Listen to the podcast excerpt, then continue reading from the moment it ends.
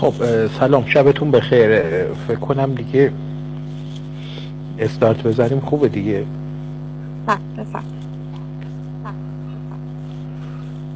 خدمت شما عرض شود که وقتی شما با یه حکومتی طرفید که دست نشانده یک دیپ استیت گلوبالیسته باید که تمام اعمال کردار رفتارش در همون چارچوب بررسی کنید. تا منطق عمل به دست بیاد. یعنی اینکه خیلی الان مثلا سوال می‌کنن در مورد اینکه چه اتفاقاتی افتاده در لبنان در نمی‌دونم در اسرائیل در نمی‌دونم نوار غزه غیر زالک و جریاناتی رو می‌بینید که شاید برای یه عده غیر قابل تجزیه تحلیل باشه از بابت اینکه خب چرا مثلا ایرانی همچین چیزی توی همچین موقعیتی رو انداخت.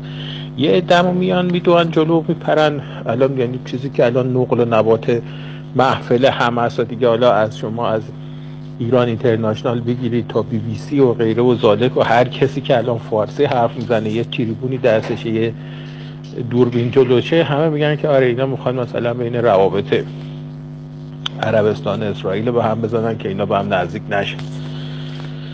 و وقتی هم ازشون پرسه خب علتش چیه اصولا جواب آنچنانی ندارن بدن. زمین و زمون همه رو به هم میبافن. آخرش هم شما می‌بینید که همشون از رو هم دیگه یه چیزی رو کپی کردن. لغلقه زبون همه شده افتاده به قول رو بین زبون همه. اما یه من می‌خوام شما رو ارجاع بدم به یه مقاله‌ای که در تاریخ هفت سپتامبر در چیز نوشته شد در اکونومیست نوشته شد و من این در این اگه یادتون باشه این مقاله رو ترجمه کردم بتونم توصیه کردم که حتما این مقاله رو بخونید. تمام بازی حماس از روی این مقاله شروع شد. یعنی اولین نشونه ای که دیپ استیت گلوبالیسم جهانی چراغ سبز نشون داد به ایران برای آتش افروزی مجدد در منطقه. در همین مقاله جمهوری اسلامی دقیقا روی همین مقاله بازی کرد و نکته جالب داستان اینه که شما می‌بینید که دقیقا از روی تقویم و تاریخ هفت یک ماه بعد سی روز دقیقا بعد از اینکه اون مقاله در اکونومیست چاپ شد جنگ اکتبر شروع شد. یعنی هفت سپتامبر اون مقاله رو اکونومیست چاپ کرد. هفت اکتبر جنگ در غزه شروع شد. اون مقاله یه مقاله خیلی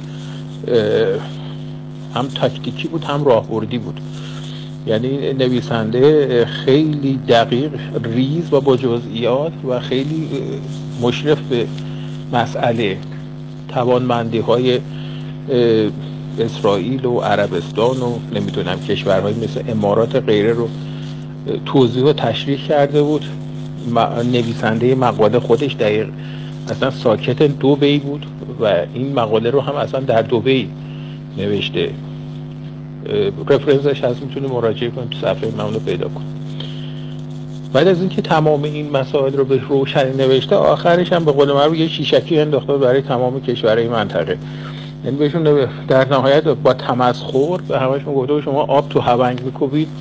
و بعد اومده بود تمام داشته های گلوبالیست در منطقه رو شمرده بود و گفته بود که علنا اعلام کرده که اینا نمی‌ذارن که شما همچه غلطی بکنید. یعنی یک خاورمیانه ای بسازید که اروپا رو بذاره پشت سر. و این چراغ قرمز چراغ سبز بود برای جمهوری اسلامی که آقا برو رو سینه اسرائیل. اما جمهوری اسلامی چرا رو اصلا رفت تو حماس؟ در حالی که شاید اگر مثلا می‌خواد ضرباتی وارد کنه می‌تونست مثلا از طریق حوثی‌ها به عربستان این ضربات وارد کنه.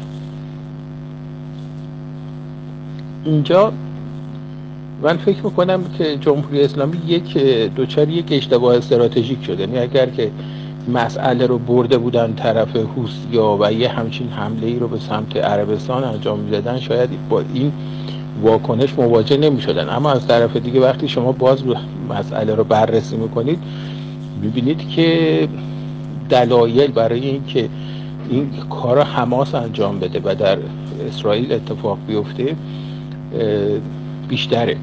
یعنی چی بیشتره؟ یعنی اینکه اگر نگاه بکنیم جمهوری اسلامی اومده در خلال این اتفاقاتی که افتاده. من فکر می‌کنم تا این لحظه تقریبا چهار هدف رو دنبال می‌کرده که با این چهار هدف بهترین جایی که می‌شده انتخاب کنه همین باریکه غزه و حماس.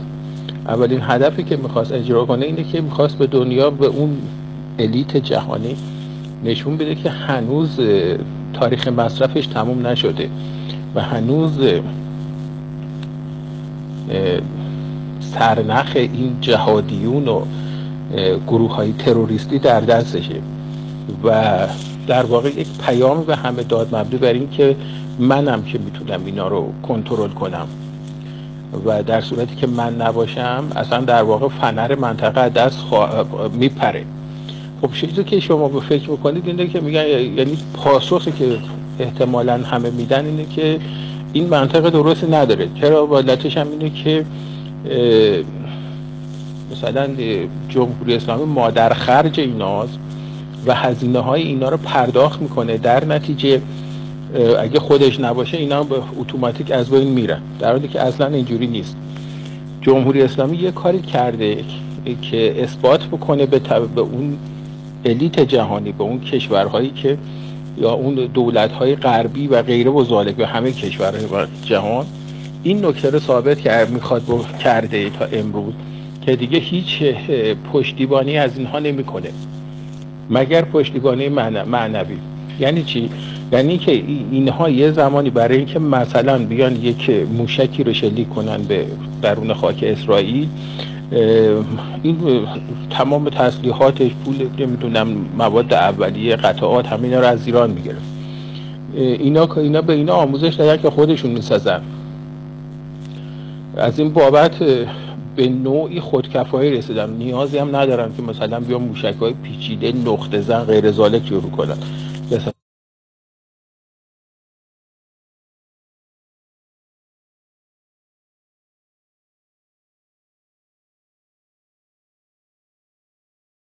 یه چیز خیلی ساده درست می‌کنن که در حجم وسیع شلیک می‌کنن به سمت مثلا درون خاک اسرائیل. همین کار حوسی هم دارن می‌کنن. یعنی موشک هایی که حوسی ها شلیک می‌کنن به سمت یا ارتش یمن که وابسته به حوسی داره شلیک می‌کنه به خاک عربستان اینها رو خودشون می‌سازن.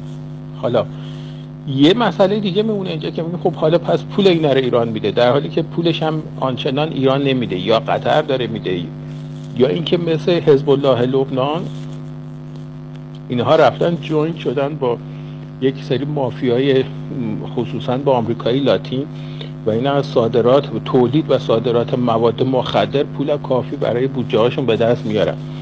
نمیگم ایران هیچ نقشی نداره تو اینا چرا؟ اتفاقا داره. اما داره اینجوری نشون میده که آقا در قبال اینکه دیگه من اینها رو اینا خودشون در واقع مستقلن. اینها خودشون می‌تونن رو خود اروپای خودشون وایسن. اسلحهشون هم خودشون تولید می‌کنن. من فقط یک نفوذ معنوی دارم و الانم این که میگه که آقا با این داستانی که امروز را افتاده داره در نهایت به غرب این پیشنهاد این چیز نشون میده در این این نکته رو نشون میده که من می‌تونم اینها رو به وسیله مذاکره به وسیله مثلا علقه های مذهبی که با هم داریم و شبیه همه اینها رو کنترل کنم. این چیزی که در اتفاق میفته اتفاقا یک نوع برگشت به گذشته است. یعنی یک بازگشت به قبله. حالا چرا؟ به خاطر اینکه شما وقتی نگاه می‌کنید در دهه 60 هم جمهوری اسلامی دقیقا همینجور بازی می‌کرد. در زمان اوج جنگ ایران و عراق بود. و آمریکایی رفته بودن توی لبنان نشسته بودن اسرائیل حمله کرده بود لبنان گرفته بود. اینها وارد می شدن و یه تعداد زیادی برداشته بودن. چیز چی بهش میگن؟ اروپایی آمریکایی اینا همین حزب الله لبنان دزدیده بود و پنهان کرده بود و جمهوری اسلامی. همین آقای هاشمی رفسنجانی به عنوان رئیس مجلس میمد میشه در مصاحبهاش علنا می‌گفت که ما هیچ ارتباطی با هیچ نفوذی بر چه میگم می‌خواست بگه همیشه میگه که ما هیچ کمکی به اینها نمی کنیم اما نفوذ معنوی داریم. و اگر شما چیزی می‌خواین ما می‌تونیم براتون مذاکره کنیم باشون که مثلا گروگان ها رو آزاد کنن. و شما می‌دیدید اگه مراجعه کنید به تاریخ آموزمونی که دائما این آقای ولایتی به عنوان وزیر امور خارجه سر و که می‌گرفتی پاریس بود و اروپا بود و نمی‌دونم مقر سازمان ملل در ژنو بود و اینا و دائم در حال مذاکره بودن با همین اروپایی ها برای امتیازاتی که می‌خواستن می‌گرفتن.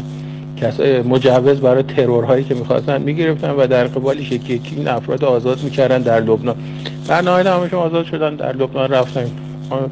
تا اونجایی که یادم میاد به جز یه نفر کسی هم کشته نشد. الان دو مجددا داره همین اتفاق میفته یعنی ایران داره اینو میرسونه یعنی این نکته رو به دنیا داره میرسونه که من همچنان این نفوذ رو بر اینها دارم. این چیزی بود که در واقع یکی از اهدافی بود که ایران چیز داشته.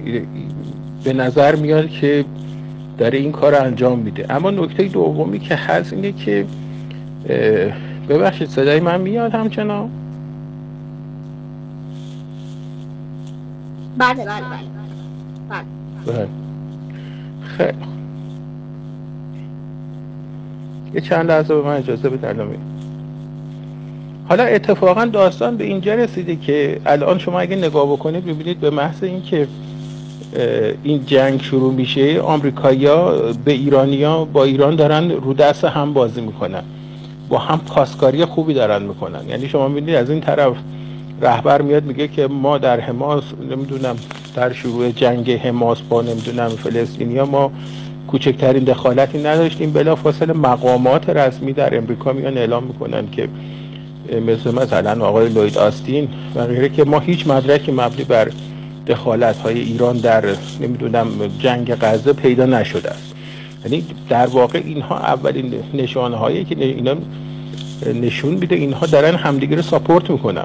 علا رقم این که ما فکر می‌کنیم که یعنی ظاهر قضیه دقیقا بر مبتنی است بر اینکه الان آمریکا با تمام قدرت پشت اسرائیل وایساده.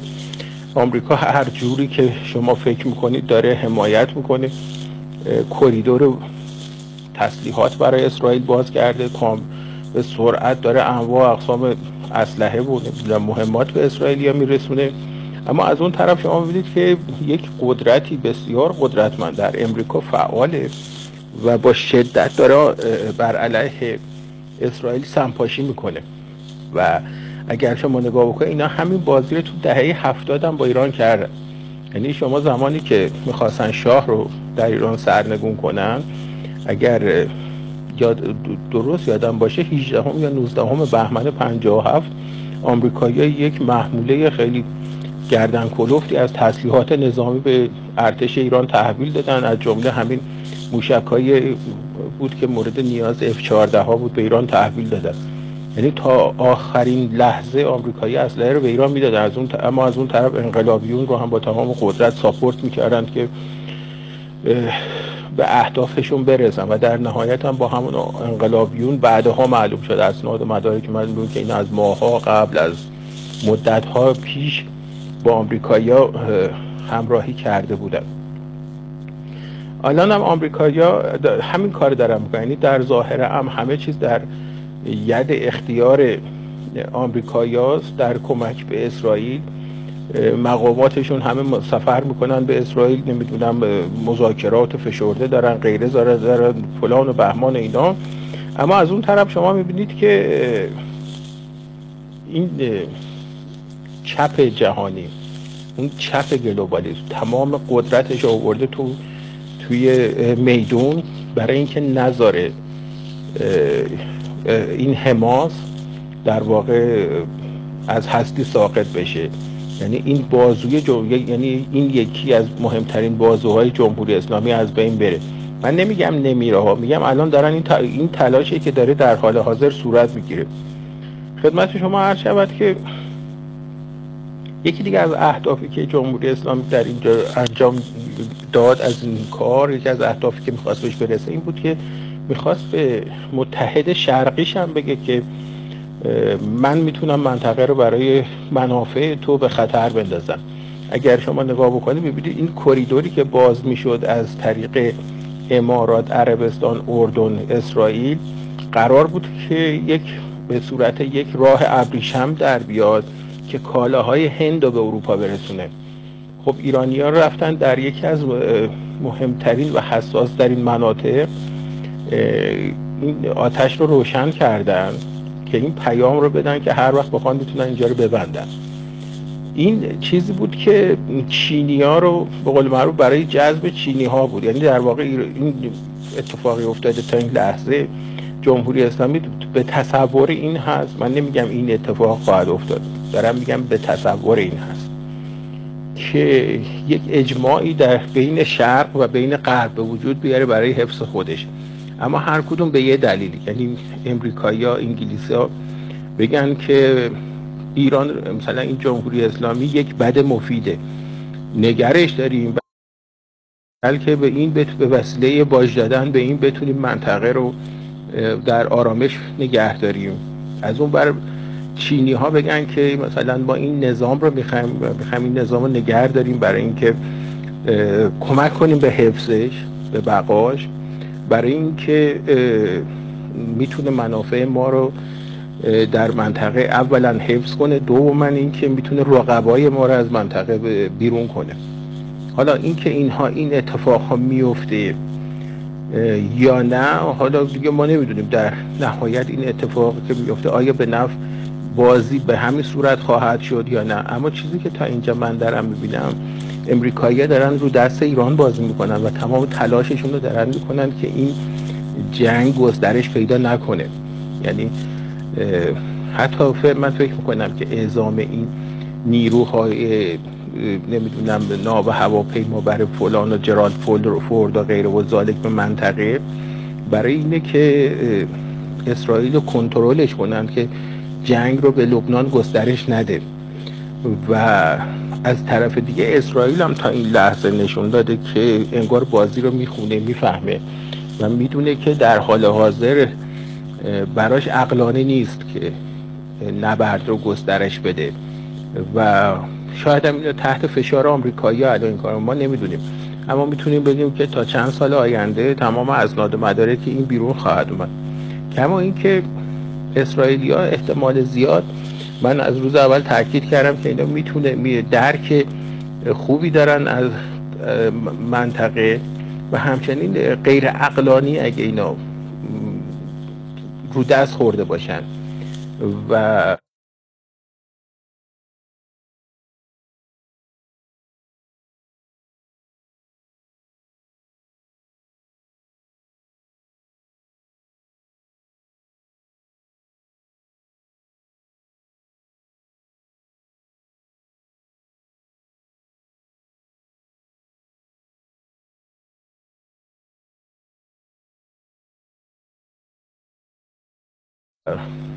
قافلگیر شده باشن و به احتمال زیاد این احتمال هست که اینها از هم اطلاع دارن. پس وقتی اگر, اگر ما این حرف صحت داشته باشه و آمریکایی اسرائیلی اطلاع داشته بوده باشن داره اطلاع باشن که قرار یه همچین اتفاقی براشون بیفته و اجازه دادن که این اتفاق بیفته خب این نشون میده که طرف مقابل هم یک پلنی داره برای خودش.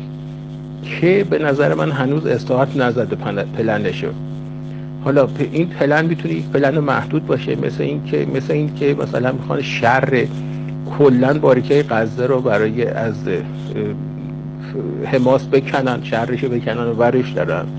که این خودش علت این می‌تونه علت علتش یک توجیه اقتصادی باشه. چون اون منطقه گازی بزرگی که اسرائیلی کشف کردن یه مقدار زیادش میفته تو هیته آب آبی این منطقه که تحت کنترل حماس بود. و اینا سوکسه می اومدن نمی‌دونم چوب لا چرخ کار می‌کردن نمیذاشتن که اینجا استخراج درست صورت بگیره روی گاز میدان گازی اینجا سهم می‌خواستن. حالا باید ببینیم که در آینده چه اتفاقی میفته. اما در حال حاضر ما دو بلوک داریم که اینها کاملا شفاف شدن در مقابل هم. یکی بلوکی داریم که در واقع محور تلاویب ریاضه که همین اسرائیل عربستان بحرین کویت امارات و اردن. یه بلوک اسلام جهادی انقلابی داریم که در واقع میشه به محور تهران دمشق که اونم میشه ایران، عراق، سوریه، لبنان، یمن و قطر. حالا باید سوالی که برامون پیش میاد اینه که آیا این دو بلوک بندی این جنگ غزه سرنوشت اینا رو مشخص خواهد کرد؟ نمی‌دونیم. ما هنوز باید وایسیم ببینیم که در مقابل این حرکتی که ایران کرده در واقع حرکت مقابل به کجا خواهد رسید. حرکت تیم مقابل چه کاری خواهد کرد؟ تا اینجا چیزی که به نظر میاد اسرائیل تلاشش کرد در ابتدا که خودش ضعیف نشون بده. بعد با تمام قدرت وارد غزه شده. حالا خبران میاد که یکی دو ساعتیه که نمی‌دونم چند ساعتی هست که اینها ظاهرا نیروی زمینیشون وارد منطقه شده. از اون طرف شما می‌بینید در بالا دست یعنی در نیروهای فرامنطقه می‌بینید که تمام نیروهای وابسته یعنی تمام بازوهای گلوبالیست در سراسر جهان از خواننده ها تا پرنسدارا تا انجمنهای دگرباشان جنسی نمی‌دونم نماینده های چپ کنگره آمریکا غیر زالک می‌بینید که اینا همه وارد با تمام قدرت وارد شدن که اسرائیل برای برزد اسرائیل و دائما دارن یک اتفاق رو که در مثلا سوریه افتاد و اینا همه در سکوت مطلق برگزار کردن دائما دارن اگزاجرش می‌کنن دارن اگراندیسمانش می‌کنن بزرگش می‌کنن از به عنوان یک مثلا هولوکاست جدید. حالا معلوم نیست دقیقا چه اتفاقی در اونجا میفته اما حتی اگه آمارها هم شما نگاه بکنید ببینید اصلا چیزی تحت عنوان مثلا یک فاجعه انسانی اتفاق افتاده باشه هنوز نیست. اما خب این میشه اگزاجره کردن با اگزاجره کردن میشه همه چیز رو به هر شکلی که دلتون بخواد نشون بدون که دارن الان نشون میدن. چیز دیگه ای که هست اینه که آیا حوسی ها می‌تونن وارد منازعه بشن؟ اگر بشن آیا تارگت اولشون عربستانه؟ یا حوسی ها بر ضد اسرائیل هم وارد عمل میشن. اینا چیزاییه که ما هنوز باید منتظر باشیم تا این روزها هفته های آینده تکلیفش مشخص میشه یا اینکه نه همه در یک مومنتی تصمیم بگیرن که پرچم های سفید رو ببرن بالا و به قول معروف دوباره تو همون نقطه صفر توقف کنن. نمی‌دونیم الان داره هنوز گرد و غبار این جنگ هفت اکتبر که بلند شده هنوز نشسته تا ببینیم به کجا می‌رسیم. و در نهایت اینکه من شما رو ارجاع میدم که مجددا و دوباره اون چیز رو بخونید. اون مقاله هفته سپتامبر رو مجددا بخونید. دیگه خدمت شما عرض شود که یه نکته دیگه هم خواستم امشب بهتون بگم. آره دیگه چون فکر کنم مدت زمان چیزمون طولانی شد اسپیسمون. یه نکته دیگه هم بگم بهتون. من یه چند وقتی ببینم که یه چند نفری از الیتی دائما تو مصاحبهاشون صحبت از این می‌کنن که اصلاح طلبان فلانن اصلاح طلبان بهمانن اصلاح طلبان دارن مثلا از جمهوری اسلامی عبور کردن اصلاح طلبا نمی‌دونم دنبال انحلال جمهوری اسلامی هستن اینا. من می‌خوام بگم تو تحلیل هاتون که انجام میدن و شما گوش می‌دید اصولا گول نخورید. اصلاح طلبا امکان نداره از جمهوری اسلامی بگذره. اگر تا یک سال و خورده گذشته تقریبا از شهریور پارسال که اینا پروژه محسا امینی استارت دادن. تا امروز در نظر بگیریم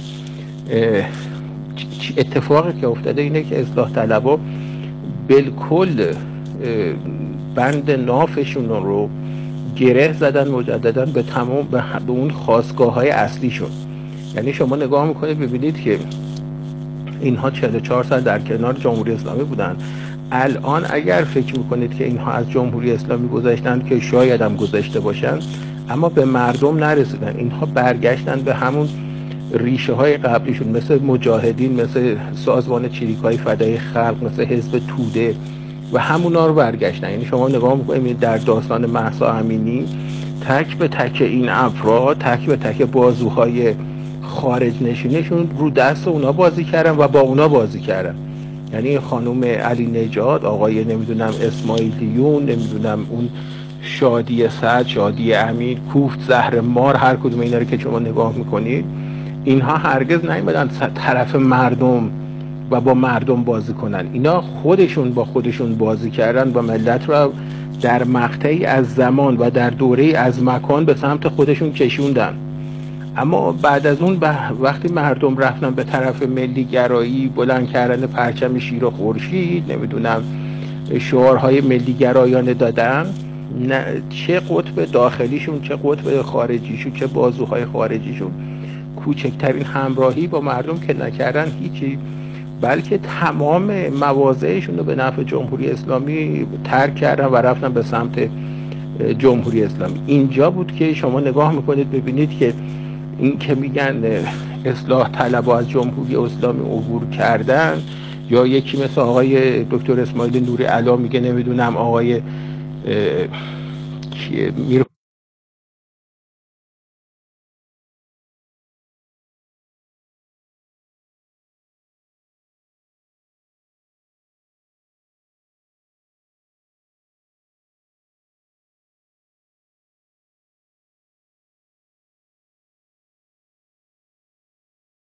حسین موسوی خواهر رفراندوم شده اینا شاید این اتفاق افتاده. شاید اینها از جمهوری اسلامی عبور کردن شاید به دنبال مثلا برگزاری رفراندوم جدیدی هستن و نمی‌تونن می‌خوان جمهوری اسلامی منحل کنن اما این شاید ها الزاما به نفع ملت ایران نخواهد بود.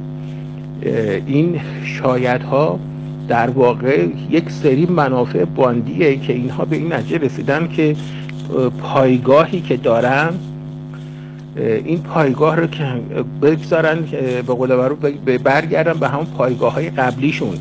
یعنی برگردن به همون خواستگاه یعنی می‌بینی الان اینقدر که مثلا سمپات مریم رجوی هستن سمپات با شاهزاده رضا پهلوی نیستن. و اتفاقا دشمن اصلیشون رو شاهزاده رضا پهلوی می‌دونن. اینها در یک سال گذشته بیش از اینکه به جمهوری اسلامی بپردازن به پهلوی و خاندان پهلوی و طرفداران نظام پادشاهی حمله کردند. این باند نفوذی هم که فرستادن به اسم نمی‌دونم مشروط خواه و بازگشته به مشروطه و نمی‌دونم قانون اساسی 1906 اینا. شما می‌بینید که همین نفوذی ها هم در نهایت علقه های فکری و نمی‌دونم ایدئولوژیکشون دقیقا با همون ها یکیه. شما نگاه می‌کنید ببینید که هیچ تفاوت ماهوی بین علاقه هایی که مثلا چه می‌دونم بین مثلا علی نژاد و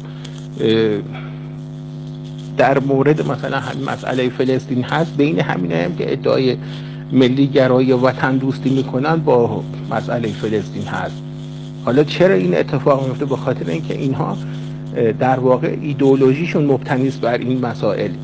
یعنی چی؟ یعنی اینها با دو برداشت به یک نتیجه می‌رسن.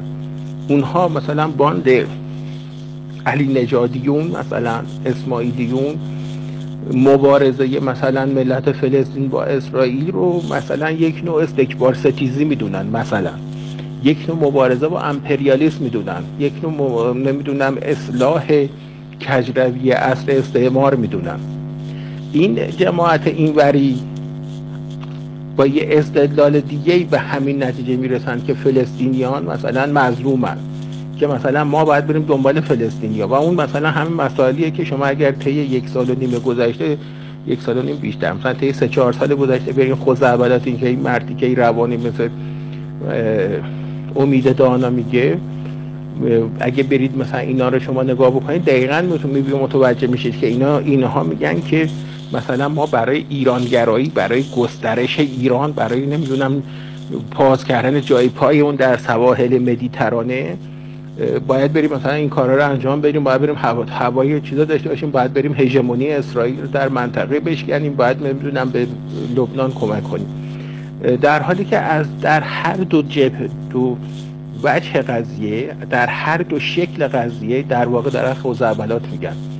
کما اینکه شما نگاه می‌کنید هنوز بازماندگان هر کسی که از حزب توده مونده علا رقم هر اتفاقی که تو 44 سال گذشته افتاده هنوز که هنوز جمهوری اسلامی نواد مبارزه با استکبار و امریکا می‌دونه و اصلا تعریف اینا از استکبار و نمی‌دونم استعمار هم مشخصا و کاملا معلوم دو کشور انگلستان و امریکاست. یعنی شما اینا فکر می‌کنن که چون در ایران شعار مرگ بر آمریکا میده جمهوری اسلامی هم پشتشه در نتیجه این استکبار ستیز در نتیجه تحت هر شرایطی باید هواش داشته باشین شما می‌تونید در همین الان که من دارم با شما صحبت کنم تو سایت های مثل راه توده و مثل پیکنیک اینا رو ببینید علنا ببینید که اینا چجوری دارن از جمهوری اسلامی حمایت می‌کنن.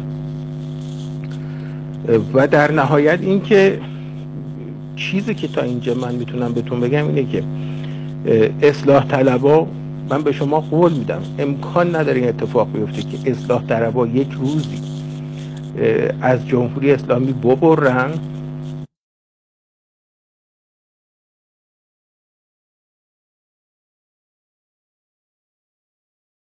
و گردن بذارن به خواست ملت. حالا این خواست ملت هر چی می‌خواد باشه.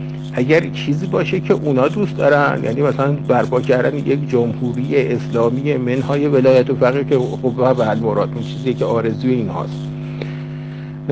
اینها حتی همین الان که ما داریم با هم حرف می‌زنیم با جمهوری اسلامی مشکلی که ندارن که اینا در واقع هم خوب که برید تحش نگاه کن اینا با دو نهاد در جمهوری اسلامی مشکل دارن. یکی شورای نگهبانی که نهاد رهبریه. تمام جنگشون هم همین دوتاست. یعنی میگن که این دوتا نباشه جمهوری اسلامی یک حکومت فوق العاده ایدئال و فوق العاده عالیه برای ایران. این چیزی که اینا تصور می‌کنن برش اعتقاد دارن ایدئولوژیشون رو دور این چیدن پس در نتیجه شما نمی‌تونی بیای با اینها صحبت کنی که چیز... که مثلا اینها بیان گردن بذارن به چیزی که مردم ایران مثلا خواه یعنی حتی اگه پای صندوقی هم قرار باشه برن. آیکونی وجود داشته باشه که توش آیا شما نظام پادشاهی می‌خواید اینا اصلا هم نمی‌ذارن ایران به اونجا برسه. از اینجا به بعدش دیگه با مردمیه که با این گول پروژه ها رو نخورن. اینکه یه عده میان هی مشروط مشروطه بکنن. اما بعد شما می‌بینید که تمام اعمال و حرکات و حرفاشون صبح تا شب شب تا صبح شاهزاده شاهزاده می‌کنن پهلوی پهلوی می‌کنن. اما از اون طرف باند دسته درست می‌کنن حق نمی‌کنن به مردم که الا و للا باید بپیوندید. مثلا به قانون اساسی 1906 خب اینا نشون میده که اینها داره یک اتاق فکری داره اینا رو شارژ می‌کنه داره اینها رو ساپورت می‌کنه داره یک زندگی لاکشری در غرب برای اینا درست کرده به خاطر اینکه این این پروژه رو برای اینا پیش ببره. وگرنه اینکه شما ما همین حالا ما داریم با هم حرف می‌زنیم. کمونیست داریم که میگه من کمونیستم سوسیالیستم. چپم کلا با آقای پهلوی و طرفدارای زاویه ایدئولوژیک دارم. نمی‌تونم باشون به خود معروف کار بکنم اما فکر می‌کنم که در حال حاضر و در این وقت و در این مومنت تاریخی ایشون تنها کسیه که می‌تونه ایران رو از این وضعیت گذار بده با کمترین هزینه با کمترین خونریزی. و من در نتیجه به ایشون قبول دارم به عنوان مثلا رهبر جنبش مردم ایران. کمونیست داریم که الان این حرف رو می‌زنه. می نویسه و تو مصاحبه هم اینو میگه. بعد این آدم شما می‌بینید که تا این لحظه که ما داریم حرف می‌زنیم با هم کوچکترین چیزی نگفته که مثلا بر علیه پهلوی باشه. حتی نقدی هم نه من ندیدم ازش که وارد کنه. و همین آدم که این کارها رو نکرده میگه که بعد از اینکه حالا ما از جمهوری اسلامی گذر کردیم بعد از اینکه خیالم راحت شد ایران آزاد شده چیزی که براش برام مهمه اینه که من اون موقع میام میشینم مثلا تبلیغ می‌کنم برای فکر خودم و انتخاب رو به مردم واگذار می‌کنم که پای صندوق رأی چی بدن.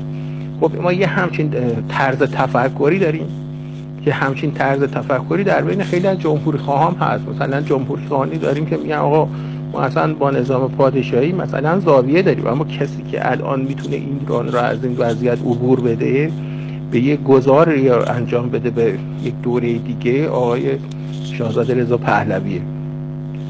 اما وقتی می‌بینی یک یه عده میان هی پهلوی پهلوی می‌کنن اما از اون طرف من هنوز هیچ اتفاقی نیفتاده هیچ چیزی نه به داره نه به باره. به مردم حقوق نمی‌کنن که الا و للا باید مثلا قانون اساسی 1906 رو برگردونید. الا و للا باید فلان اتفاقی که ما میگیم و باید انجام بدیم. این در واقع میشه که اینها یه سری آدم هستن که دنبال منافع باندیشون هستن. ما دنبال منافع حزبی یا دسته یا گروهیشون هستن. حالا علا رقم این که شبان روز جانم فدای پهلوی بگن نمی‌دونم فلان کنن بهمان کنن. کمان که شما می‌بینید که از روزی که اینا سر کلشون پیدا شده شاهزاده رضا پهلوی حتی یک پیام تا امروز برای اینا نداده. اینها یک فشار شدیدی به ایشون آوردن که از زندانی سیاسی ما طرفداری کن ایشون تا امروز یک پی توییت در مورد زندانی سیاسی اینا نزده. در حالی که مثلا تا برای این حسین رونقی ایشون توییت زده. تا حتی برای نمی‌دونم آرش صادقی برای حتی که فکر کنیم. چپ و راست برای همه زده. اما برای آدم اینا نمی‌زنه. چرا؟ چون به این اعتقادی نداره. می‌دونه اینا دارن باند دست تشکیل دادن. می‌دونه که اینا می‌خوان همون پروژه های قبلی رو اجرا کنن و فقط در یک لباسشون رو عوض کردن. پرچمی که تو جیبشون بوده در آوردن شکلش خیلی شبیه اون پرچمیه که مردم دارن. و از, از اینجا به بعد دیگه اینا همه چی به آگاهی مردم بستگی داره. من همیشه گفتم که ما, ما در نهایت بزرگترین کاری که می‌تونیم بکنیم بزرگترین شق القبری که می‌تونیم بکنیم اینه که اگر یه چیزی بو ببریم و حس کنیم که یه پروژه است در موردش بنویسیم و بگیم آقا این می‌تونه یه پروژه باشه. حتی بتونیم به حتی حق نداریم بگیم با قاطعیت که این حتما یک پروژه است. می‌تونیم بگیم که ما فکر می‌کنیم که این یک پروژه است.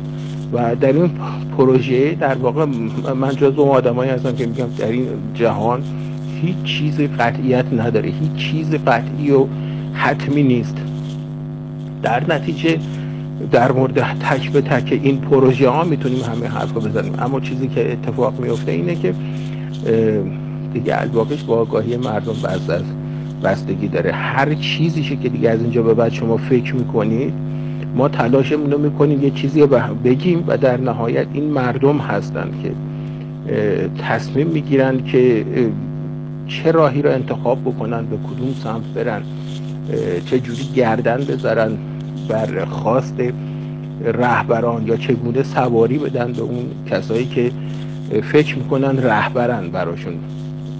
ما در گذشته این نچندار بود ملتی رو داشتیم که همه چیزشو در طبق اخلاص گذاشته بود برای اکبر گنجی. بلا فاصله بعد از اکبر گنجی همه زار زندگی و هر دار و ندارشو گذاشت برای مثلا علی نژاد. بعد گذاشت برای اسماعیلیون خب حالا گنجی اسماعیلیون علی نژاد و خیلی دیگه الان کجا هستن؟ و تمام اینها کار خود مردم بود. کما اینکه شما می‌بینید شبانه روز پروژه اجرا می‌کنن بر علیه پهلوی و در نهایت مردم همچنان دوست دارن پهلوی. و این پهلوی دوامش به شما مردم بستگی داره به چیز دیگه بستگی نداره. یه زمانی مردم می‌رفتن اصلاحات بازی می‌کردن قشازف برای رنگ عبای عذرات می‌کردن عاشق و کشته مرده فلانی بودن. تا 1400 با این با کلیددار می‌رفتن. بعد از از میگون شعار می‌دادن تا 1404 نمی‌دونم با دماغ بریم جلو.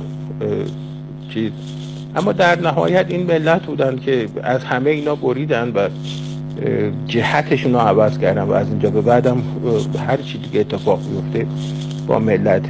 خب من دیگه زیاد حرف زدم از خدمتتون مرخص میشم و دیگه همه چه میسپاریم انشالله به دست دوستان. پنجاه دقیقه هم حرف زدیم دیگه. دوستان یه سوالی پرسیده.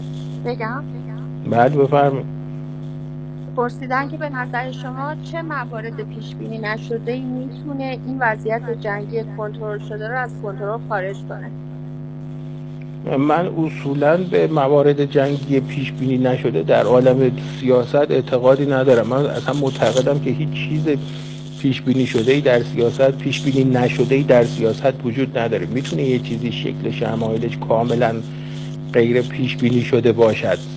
اما هر اتفاقی که بیفته در چارچوب در اون چارچوبیه که کاملا روش فکر شده و مدت ها توش فکر شده.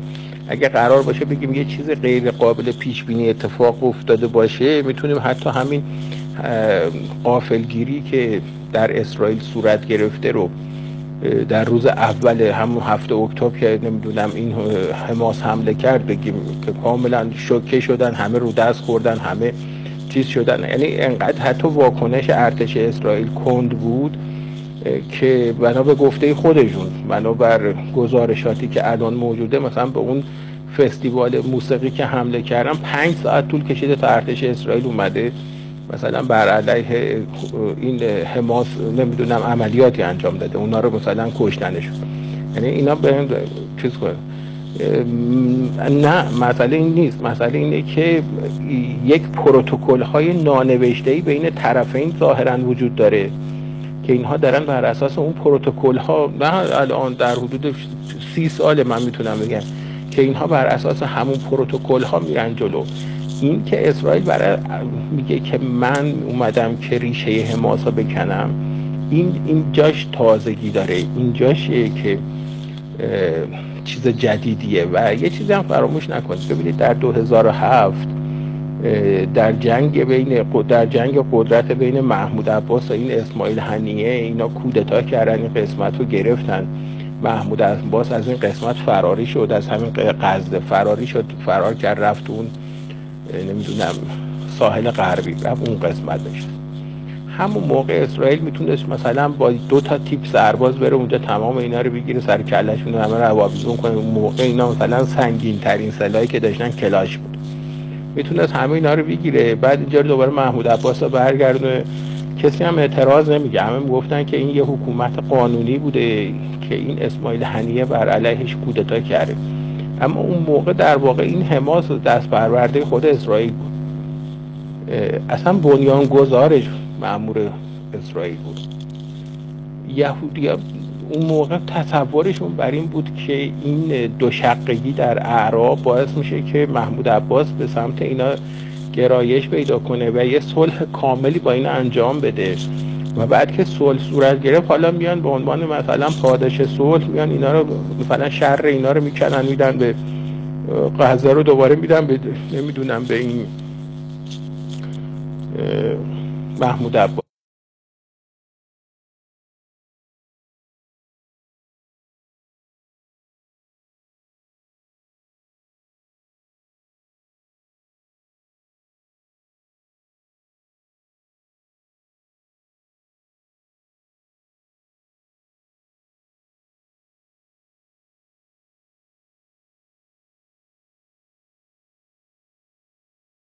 اما اتفاق این چنین اتفاقی نیفتاد. نه محمود عباس جربوزه و جرأت و نمی‌دونم دل و جرأت این کارا رو داشت که مثلا پارو همه چی بذاره مثل آقای انور چیز انور سعادت رو بره همه چی رو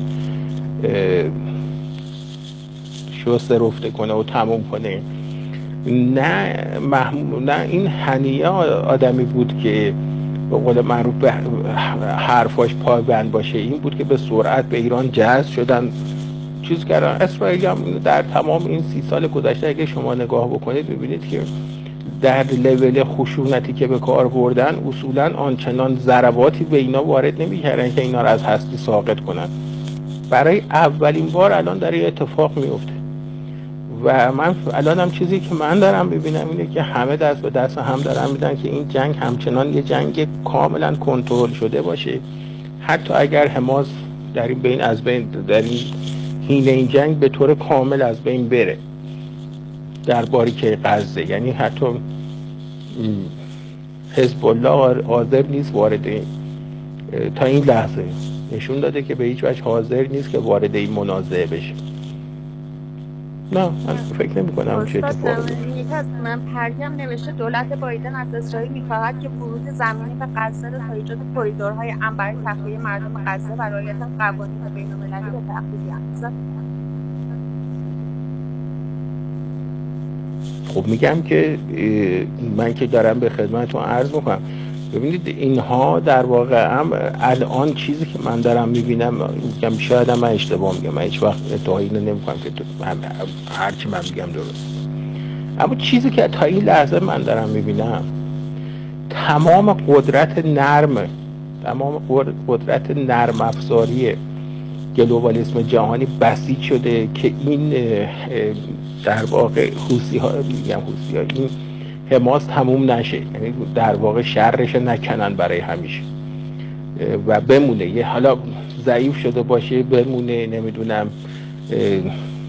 رو ویلچر شده تحویلش بده اسرائیل بمونه. اما بمونه. این که میگه من شرشت برای همیشه خواهم کند این میگم که این نکته جدید این داستان تا اینجا اینه. حالا از اینجا به بعد دیگه چه اتفاق میفته رو نمی‌دونم. خب تمام شد دیگه سوالی نیست؟ نه نه استاد آیا اسرائیل دنبال اینه که اصلاح طلبان رو بیاره سر کار. بعد تکلیف بعد تکلیف حسن نصرالله چی میشه؟ چی میشه؟ نه کی گفته اسرائیل دنبال اینه که اصلاح طلب رو بیان سر کار؟ بعد بعد نقش ترکیه نقش ترکیه در جنگ ببینید در محوری که قرار بود صورت بگیره یعنی محوری که همین عربستان محور ریاض تلابی قرار بود محور اقتصادی ایجاد بکنن. اولش این آقای اردوغان خیلی خوشحال بود و بعد رفت به یه ملاقاتی هم با اسرائیلیا داشت ازشون درخواست کرد که این خط لوله گازیشون رو از طریق ترکیه بکشن به اروپا. اما وقتی این پروژه جدید تعریف شد که کالاهای هندی از طریق خط امارات عربستان اردن اسرائیل بره به بندر حیفا و از اونجا صادر بشه ترکیه به این برداشت رسیده که در واقع سرش بی کلاه مونده. برای همین هی از این دور شد هی از عربستان از عربستان و همچنین از این محور عربستان اسرائیل دور شد. الان هم داره یک سری موازی بر علیه اینا می‌گیره اما اصولا اینها همه اینا همه در واقع شعاره. چون اگر شما نگاه بکنید عربستان ببینید میگم عربستان ترکیه یک پیوندهای شدید و زیادی از لحاظ اطلاعاتی هم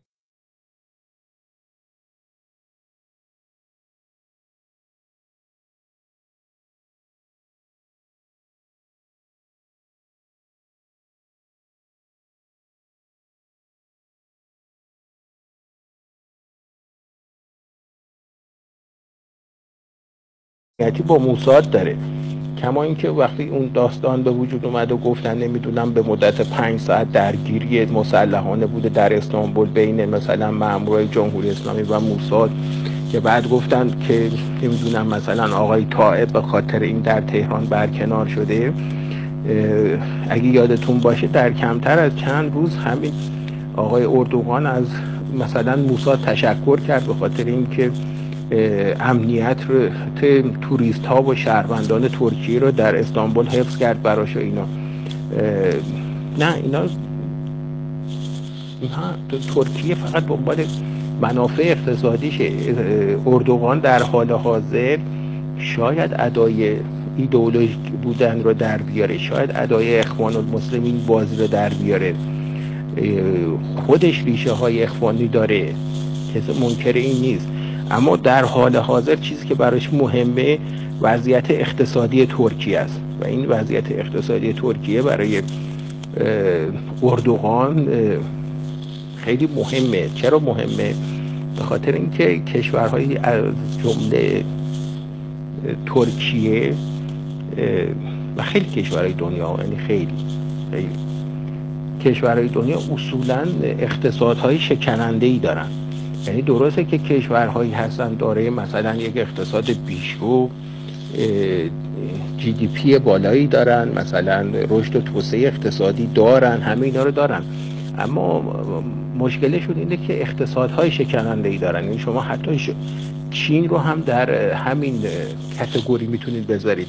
یعنی چین هنوز که هنوز با اینکه مثلا میگن تا اواخر همین دهه تبدیل میشه به کشور اقتصاد اول جهان میشه به موتور تولید نمی‌دونم اقتصادی جهان. همه اینا رو در موردش میگن. اگه ما اگه نگاه بکنیم به شدت پرهیز داره هنوز که هنوزه از مثلا وارد رقابت های اقتصادی شدن با غرب. چرا؟ به خاطر اینکه می‌دونه که اقتصادش به شدت آسیب پذیره. بله سطح رفاه رفته بالا. اما یادتون یادمون نره که هر در هر جامعه ای وقتی سطح رفاه میره بالا طبقات هم میره بالا. یعنی اگر که این حکومتی که سطح رفاهش و مردمش چین رو تا این حد برده بالا الان در یک مومنت قرار داره که می‌دونه که اگر که مثلا این سطح رفاه بیاد پایین تر پشت اقتصادی کند بشه اگر درآمد سرانه ملت چینی اندکی کمتر بشه خیابونای پکن و دیگه شهر دیگر شهرهای چین مملو میشه از معترضینی که حالا همچین دل خوشی هم از این حکومت مثلا کمونیستی ندارن. اینو ما باید به یاد داشته باشیم و ترکیه هم از این قاعده مستثنا نیست. فراموش نکنید که همین انتخاباتی رو هم که اردوغان برد یک انتخابات شکننده بود. انتخاباتی نبود که با قاطعیت تموم پیروز بشه و به قول معروف به عنوان رئیس جمهور اول و آخر وارد کاخش بشه. کاخ ریاست جمهوری در آن کار بشه. اتفاقا یکی تلاش مضاعفی کرد برای اینکه بتونه به چیز برسه. خب بریم برای سوالی.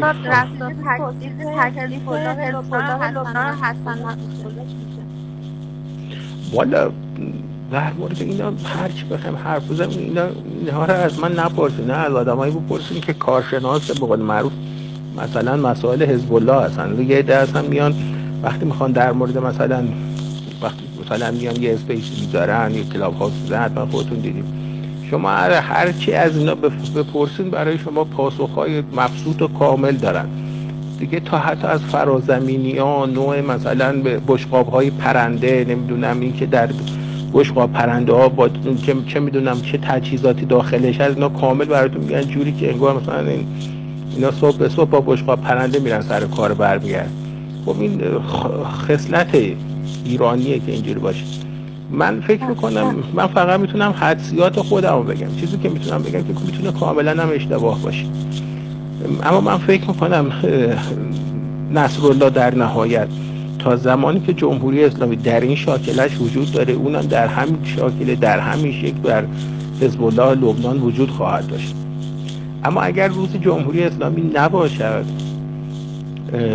حزب الله سعی می‌کنه که نیروهاشو یعنی با حفظ همین نیروهای نظامی که داره این نیروها رو وارد ارتش لبنان بکنه و خودش تبدیل بشه به یه حزب سیاسی و وارد پروسه سیاسی سازی لبنان بشه. این احتمال هست. اما اینکه بگیم که جنگی بشود حزب الله یا تا حزب الله لبنان تا نفر آخرش کشته بشه نمی‌دونم شرشون برای ابد کنده بشه تاریخ نشون داده همچین اتفاقاتی اصولا امکانش نیست خیلی کمه.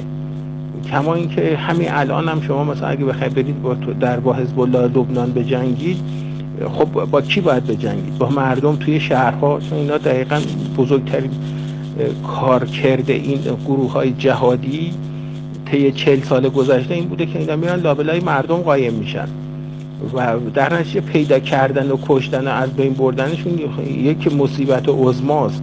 یادتون نره که تو همین عراق این آقای دیوید پتراس وقتی اومد برای اینکه بتونه آرامش رو برقرار کنه یک دیوار عظیمی کشید بین محلات سنی نشین شیعه نشین بغداد تا تونست این آرامش رو در بغداد کنترل کنه. حالا بعدا حالا این دیوار رو برداشتن اینا اون بماند بری نداره. اما یعنی این کارا رو می‌کنن و شما با ما باید اینها رو در نظر داشته باشیم. من فکر می‌کنم بله. بله. سیما نوشته شما همین من همین الان اومدم سوال کردم که حتما راجع به اسمی صحبت شده. آیا اگر آیا اگر بپرسم وقت داره جواب بدید یا بهتره بذارم برای برای در کامنت های نمی‌دونم من چی نه چی, چی می‌خوام بپرسم. بفرمایید حالا شاید جواب دادیم. سیما از سیما از می‌خوایم خودتون استیکر بگیریم بیایم بپرسیم.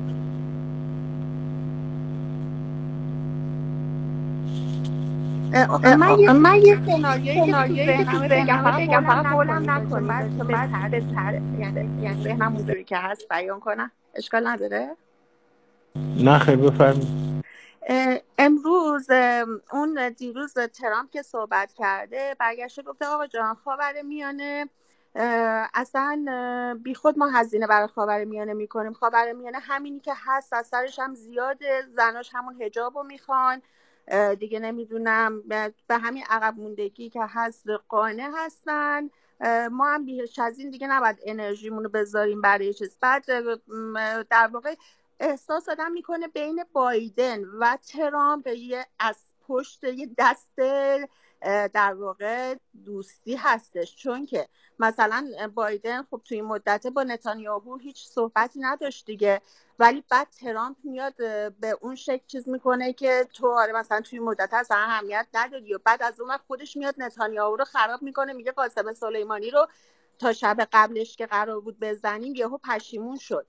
ولی من فکر می‌کنم که ترامپ اینجا یه سوتی دیگه که داد یعنی در واقع قاسم سلیمانی فکر می‌کنم در اون مقطع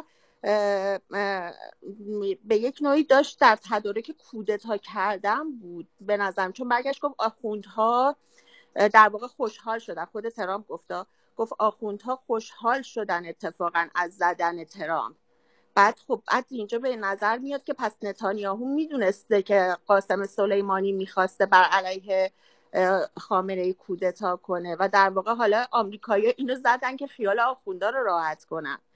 می‌دونین یه جوری به نظر میاد که اتفاقا همون چیزی که شما توی پادکستی گفتید و گفتید که در واقع این نیومد که گلوبالیست رو از بین ببره یا اینکه این نیومد که جمهوری اسلامی رو برگردازه که الان خیلی نقشش واضح شد به نظر من ترام که این دوتا با هم دیگه اصلا فرقی ندارن دارن اتفاقا همدیگه رو هم پوشانی می‌کنن.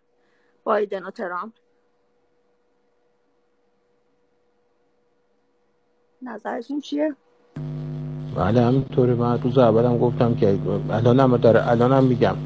می‌دونم خیلی بهشون بر می‌خوره از بابت این حرفی که می‌زنم اما بار من مهم نیست که دیگران چه فکر من نظر خودم میگم می‌تونه اشتباه هم باشه.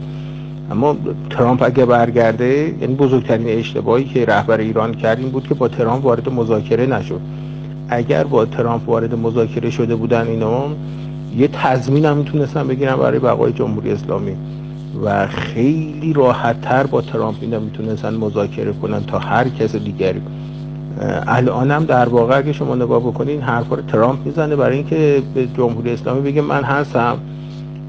و اگه برگردم در واقع من شما رو ساپورت می‌کنم. نه شما می‌دونید ما ایرانی ها اصولا هر چیزی رو در به اندازه حد درک خودمون می‌بینیم و در مورد حد درک خودمون هم قضاوت می‌کنیم.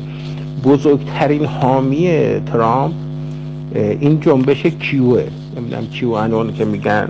بزرگترین جنبش. خب برید نوشته اینا رو بخونید برید مقاله اینا رو بخونید. اینها به زرس قاطع معتقدن که جهان رو یک مثلا دست شیطانی داره اداره می‌کنه. یک نمی‌دونم چه می‌دونم مثلا شیطان پرستا دارن اداره می‌کنن. و در این جهان تنها کشوری که در مقابل اینا وایساده و هنوز نور خداوند درش میتابه و باید به هر نحو ممکنی که شده باید ازش دفاع کرد. اول ایرانه بعدم کره شمالیه و سوم هم ترامپه باید ترامپ رو برگردونیم که تا دوباره مثلا حقانیت انجیل و مسیح و اینا رو برگردونه. این چیز هاست که شما نگاه می‌کنید اون وقت می‌تونید در مورد این آدم یعنی ترامپ و خواستگاه رأی که میاره و صحبت که می‌کنه برای آرایی که کسب کنه رو می‌تونید پیدا بکنید. اگر نه اینکه حالا زده قاسم سلیمانی و کشته بعد همه فکر کنن چون اگر این بود تا الان جمهوری اسلامی ساقط شده بوده اینا اصلا همچین چیزی نیست به نظر من. چرا که خودش بارها بارها گفته ما فشار نمی... نمیگه ما فشار اقتصادی میاریم که جمهوری اسلامی ساقط بشه. میگه ما فشار اقتصادی میاریم که جمهوری اسلامی بیاد پای میز مذاکره. نگرانیش چیه؟ نگرانیش همه مثلا این که نمی‌دونم انقدر اورانیوم چیز کرده نمی‌دونم انقدر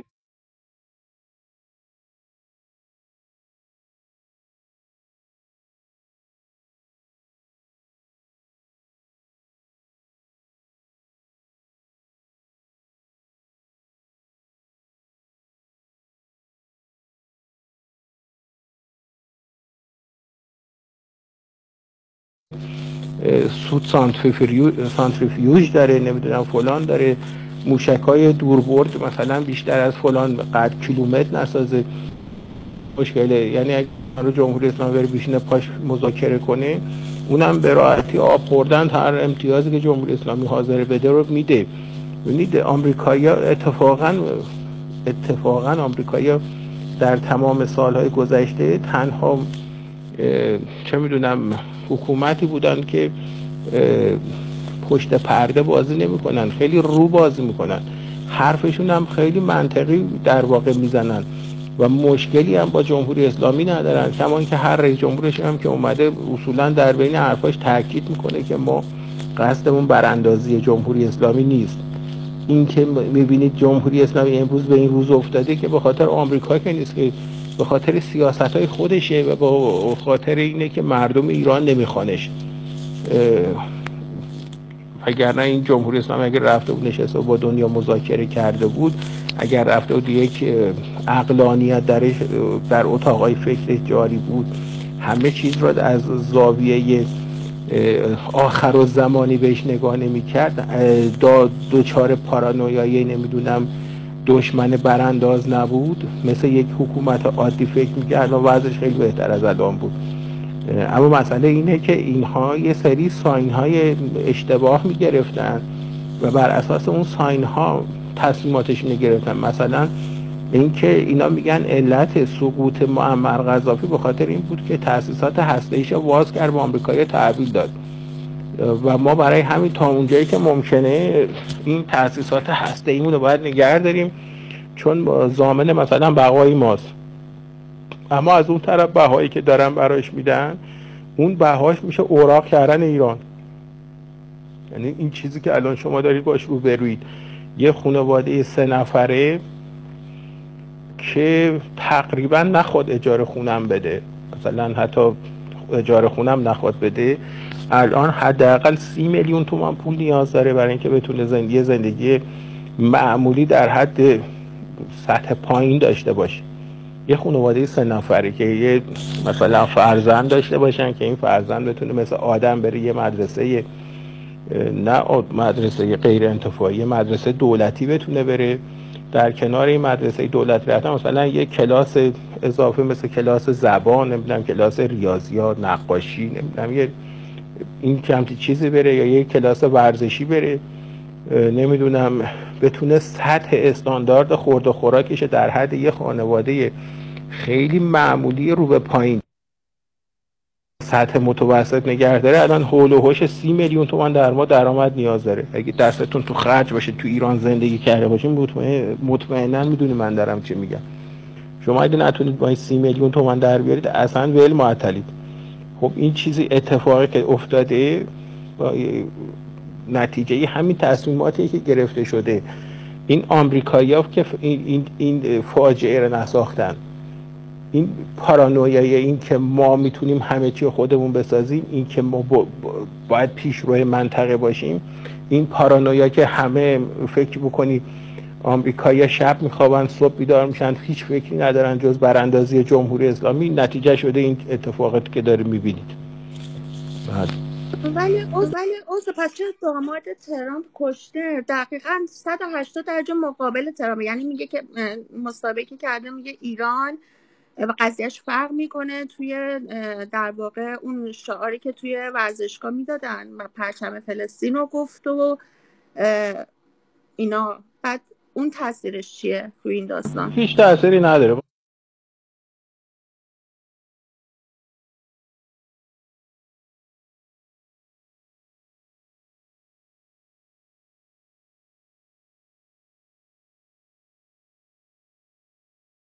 من نمی‌دونم اصلا این چرا این سوال شما می‌کنید یعنی چون این دو ماده هر چی پدر زنش میگه این باید بگه چشم همون رو با تکرار کنه. نمی‌دونم جمهوری اسلامیه کشور ایرانه. اون, اون یه آدم مستقل بیشتر خب کشنر خودش هم یهودیه. جرد کشنر خودش کلا یهودیه. یه یهودی در واقع خیلی متعصب هم هست. الان همین پروژه نمی‌دونم صوت قرن این هم که وجود طراحیش مال همین جرد کشنر بود اون نظرات خودشو داره آقای ترامپ هم نظرات خودشو داره. الزامنی که اینا مثلا داماد پدر نمی‌دونم زن هستن دلیل نداره که هرچی این میگه اون تایید کنه که یا اون هرچی میگه این یکی قبول کنه که. اینا دو راه جدا دارن از هم کما اینکه وقتی هم آقای ترامپ میگن رأی نیورد و نمی‌دونم چیزشو به شدت وایساده بود که شکایت کنه از کاخ سفید نره بیرون نمی‌دونم نتیجه انتخابات قبول نره کسی که روزش کرد که آقا تموم شده بیا برو دنبال زندگیت حالا ایشالله چهار سال بعد اینا این همین جرد کوشنر بوده. خب فکر می‌کنم دیگه ما نمیاد که بایدن و ترامپ با هم دارن یه کار می‌کنن که حزب دموکرات رو به کلی ضعیفش کنن بعد شبتون بخیر. من دیگه بیشتر از این بعد از خدمتتون مرخص بشم.